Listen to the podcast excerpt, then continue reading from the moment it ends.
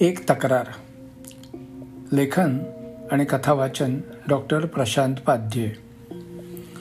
Divisional manager Somjit चटर्जीनं ही तक्रार जरा मजेशीरच वाटली. आणि तक्रार नेणावी हवी होती. कुणाबद्दल तक्रार करायची तर कुणी केली का केली ते कळायला हवं. पण या दोन्ही गोष्टींचा उल्लेख या तक्रारीत नव्हता. सुरुवातीला त्यांनी तिकडे दुर्लक्षच केलं. पण महिन्यानंतर तीच तक्रार परत आल्यावर त्यांनी एक कुतूहल म्हणून त्यात लक्ष घालायचं ठरवलं. पण आगाना पिछा असलेल्या तक्रारीबाबत त्यांनी वेगळ्या पद्धतीनं पाहायचं ठरवलं.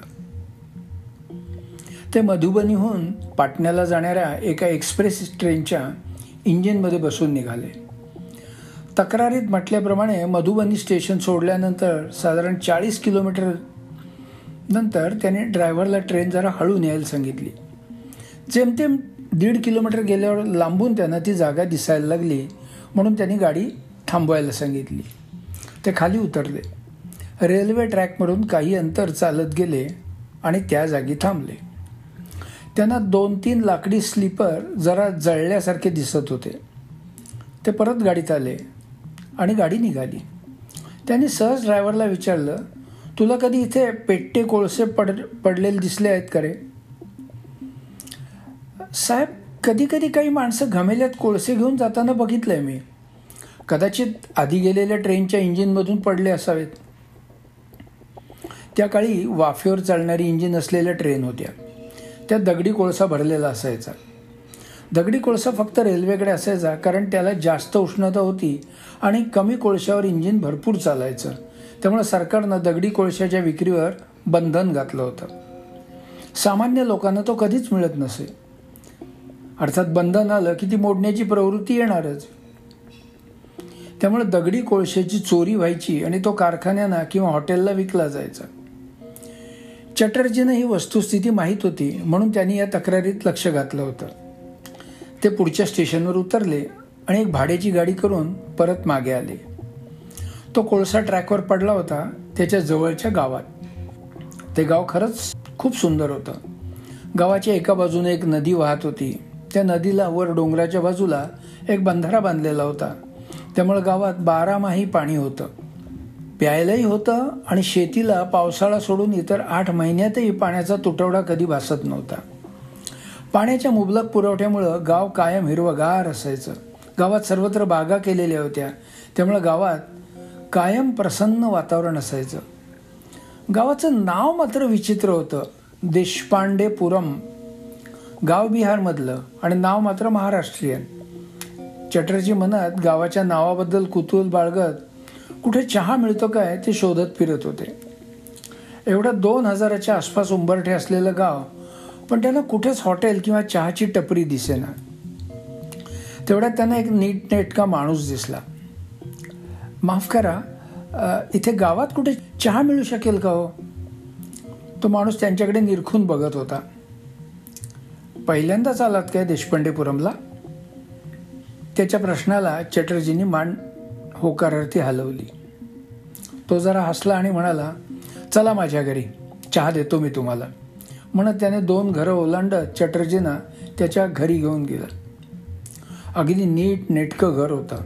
या बसा ना या खुर्चीवर किंवा या झोपाळ्यावर बसलात तरी चालेल. जे आवडेल तिथे बसा. हां बरं.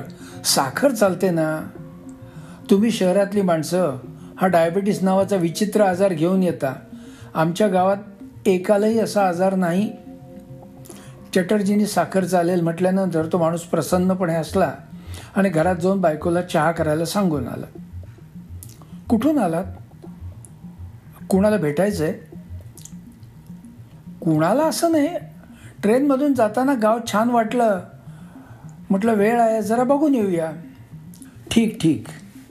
मी भोला श्रीवास्तव या गावाचा सरपंच.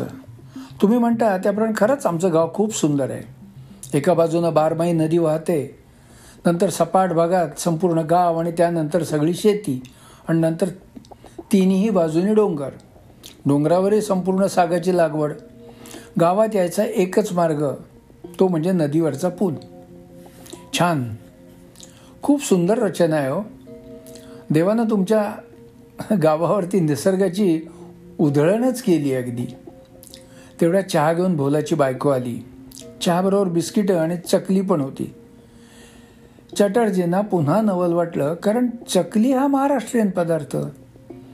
घ्या साहेब घ्या. चकली पण घ्या. महाराष्ट्रीयन आहे पण आता आम्हालाही जमते करायला. नवल वाटलं असेल ना? चटर्जीने हसत हो म्हटलं. साहेब तुम्हाला वेळ आहे ना थोडा? चटर्जींचा होकार गृहीत धरून भोला बोलायला लागला. इंग्रज लोक सोडून जाण्यापूर्वीची गोष्ट आहे. आमचं गाव जेमतेम सात आठ झोपड्या असलेलं होतं. गावातले लोक शेळ्या मेंढ्या पाळून गुजरण करायचे. त्यावेळी एक इंजिनियर इथे आले. कसे काय आले ते कुणालाच माहीत नाही. पण आले आणि इथेच या लोकांबरोबर राहायला लागले. त्याने गावात हळूहळू सुधारणा करायला सुरुवात केली. इथल्याच लोकांच्या मदतीनं आधी डोंगरात बंधारा बांधला छोटे कालवे काढले गावाची आखणी केली सरळ रस्ते तयार केले. रस्त्यांच्या बाजूला घरांसाठी आखणी करून घरं कशी बांधायची त्याची रचना समजावून सांगितली. नंतर बरंच अंतर सोडून शेतीची आखणी केली. सगळी शेतं चौकोनी आणि मोठ्या आकाराची बनवली. दोन शेतांच्या मधून पाण्याचे लहान लहान कालवे काढले. शहरातून भाताचं चांगलं बियाणं आणलं आणि गावात भातशेती सुरू झाली ती आजतागायत चालू आहे. नंतर त्यांनी बाजूच्या सगळ्या डोंगरावर सागवानाची लागवड केली. त्या साहेबांचे इतके उपकार आहेत की गावात कुणाला नोकरी म्हणून करावी लागत नाही की बाहेरून काही आणावं लागत नाही. चटर्जींना सगळं आश्चर्यकारकच वाटत होतं. बाहेरून एक माणूस येतो काय आणि लहानशा वस्तीचा कायाकल्प करतो काय? खरं तर या गावाला गाव का म्हणायचं तेच त्यांना कळत नव्हतं. एखाद्या मोठ्या शहराची ती एक छोटी कॉपी होती.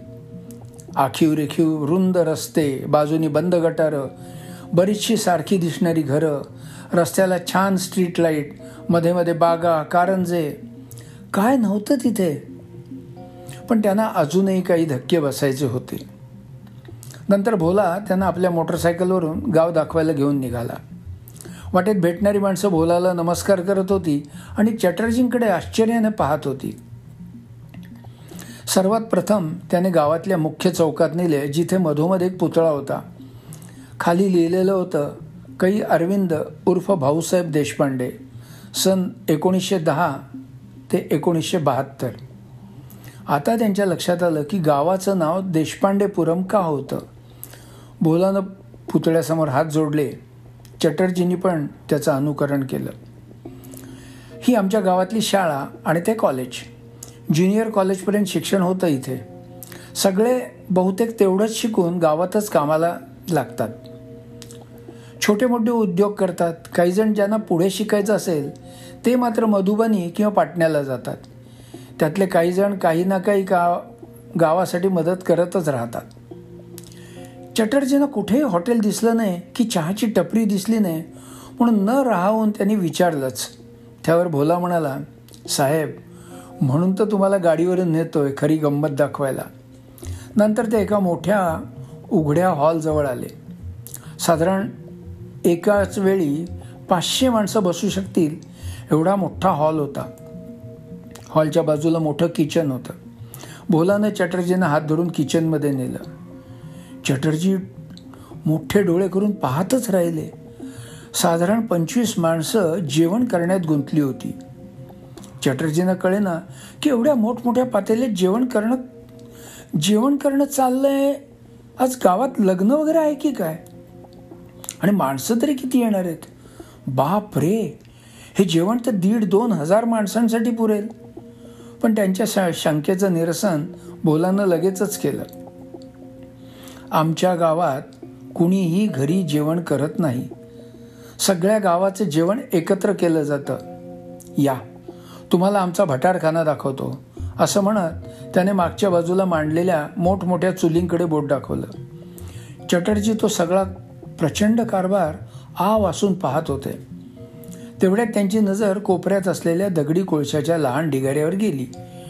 पण त्याबद्दल विचारण्यापूर्वीच भोला म्हणाला साहेब आणखीन एका एका माणसाचे या गावावर उपकार आहेत. पण त्याचं नाव आम्हाला माहीत नाही आणि त्याला पाहिलंही नाही आहे गावाजवळून जी रेल्वे लाईन जाते तिथे आठवड्यातून दोन वेळा एक गाडी ठराविक ठिकाणी स्लो होते. जवळजवळ थांबतेच म्हणा ना आणि नंतर हळूहळू पुढे जाते. जाताना हॉर्न वाजवते.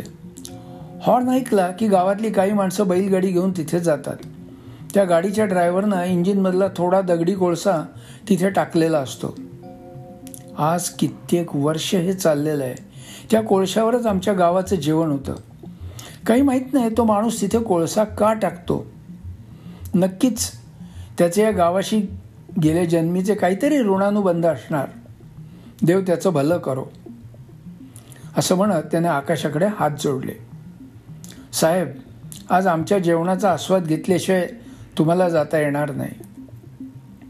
त्यानंतर त्याने गावातली हिरवीगार भातशेती आणि बागायत दाखवली आणि सर्वात शेवटी डोंगरातलं छोटं धरण ज्याचं नाव होतं अरविंद डोह. सरतेशेवटी त्याने गावातल्या अप्रतिम जेवणाचा आस्वाद घेतला आणि भोलाचा निरोप घेतला. दुसऱ्या दिवशी तातडीनं त्यांनी कोळसा टाकणाऱ्या ड्रायव्हरची माहिती मागवली. नितीश कुमार. नितीश कुमार हा मेकॅनिकल इंजिनियर होता. चांगली नोकरी मिळत असूनही त्याने ही मालगाडीच्या ड्रायव्हरची नोकरी घेतली होती. जास्त खोलात गेल्यावर त्यांना कळलं की तो अनाथ म्हणून वाढला होता आणि तो देशपांडेपुरमच्याच शाळेत शिकला होता. चटर्जींनी त्याच्या विरुद्ध आलेल्या काग तक्रारीचा कागद टरकावून कचऱ्याच्या बास्केटमध्ये टाकून दिला.